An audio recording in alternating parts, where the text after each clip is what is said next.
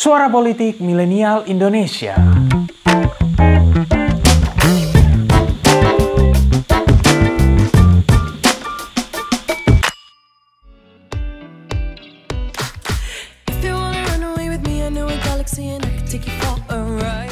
Wih, siapa sih yang gak kenal sama Dua Lipa? Nah, yang barusan tadi adalah lagu berjudul Levitating yang menjadi bagian dari album Dua Lipa bertajuk Future Nostalgia yang dirilis pada Agustus 2020 lalu. Album ini sukses loh membawa nama Dua Lipa makin mentereng di panggung musik global sekaligus membuatnya menjadi salah satu figur publik yang diperhitungkan kiprahnya. Bahkan 6 nominasi Grammy loh berhasil diraih Dua Lipa dari album tersebut. Wah, hebat banget ya. In fact, video perform Dua Lipa di awal tadi terjadi di acara Time 100 Next yang merupakan penghargaan dan pengakuan terhadap 100 orang yang dianggap sebagai rising stars dalam berbagai bidang mulai dari bisnis, dunia hiburan, hingga ke perusahaan politik dan ilmu pengetahuan. Tapi nih, ngomongin soal Dua Lipa, memang pada akhirnya tidak bisa lepas dari latar belakang dan kiprah personalnya di bidang yang lainnya. Ia dikenal sebagai sosok yang kerap bersuara terkait masalah kesetaraan, perjuangan hak-hak perempuan, feminisme, dan lain sebagainya. Dua Lipa pun juga dikenal cerdas dan tak ragu untuk bersuara. Lalu seperti apa ya kiprah penyanyi yang menjuluki dirinya female alpha ini? Inilah jalan panggung gemerlap sang pengungsi Kosovo.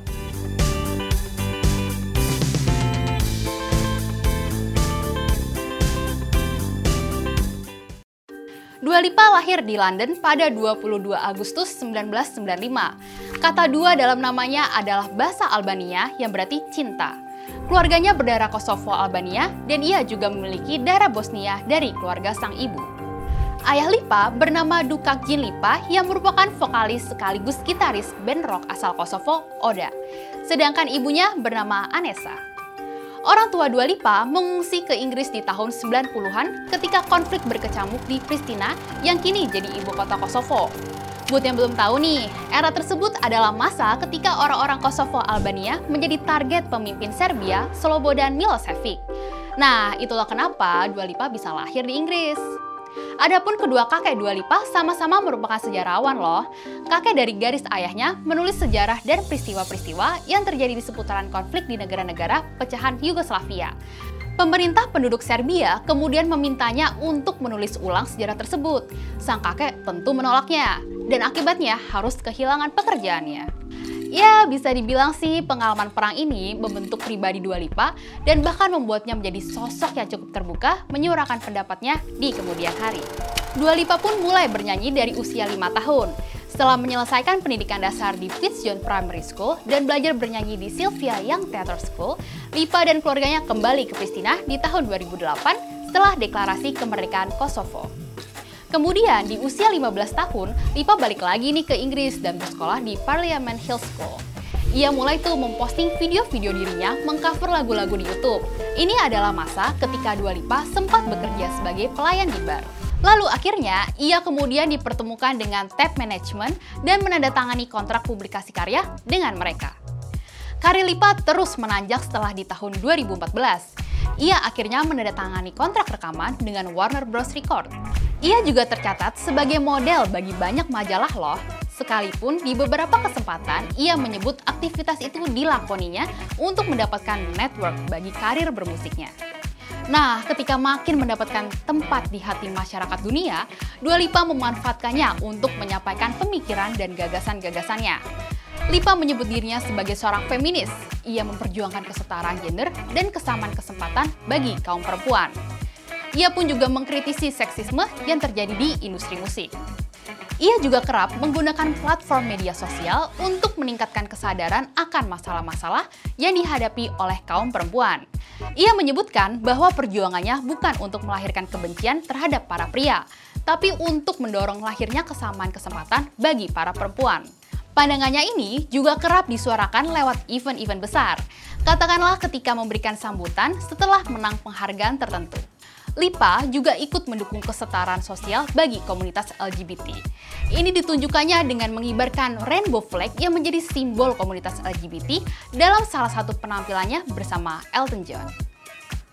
Lipa juga pernah nih mengungkapkan ketidakpuasannya terhadap Brexit dalam kaitannya atas tuduhan para pendukung Brexit yang menyebut Inggris telah menjadi tujuan dari banyak pengungsi.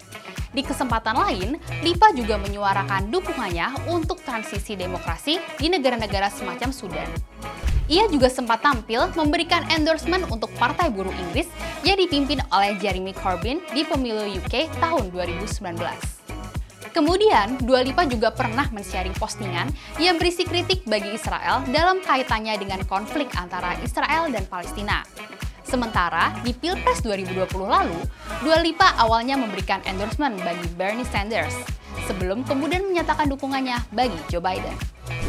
Ia kemudian sempat mengkritik The New York Times yang memuat iklan bernuansa anti-Semit dengan karakter dirinya bersama Bella dan Gigi Hadid. Hal yang menarik pula adalah ketika rata-rata artis dan penyanyi meluncurkan brand fashion atau yang sejenisnya, Lipa malah meluncurkan Service 95 yang merupakan sebuah platform newsletter di bidang seni dan budaya. Ia juga menyertakan series podcast sebagai kelanjutan yang membahas berbagai isu, termasuk dukungan terhadap berbagai gerakan aktivisme. I also wanted to make activism accessible to people who wanted to get involved. Nah, demikian tadi adalah petikan wawancara Dua Lipa di The Late Night Show with Stephen Colbert saat membahas Service 95.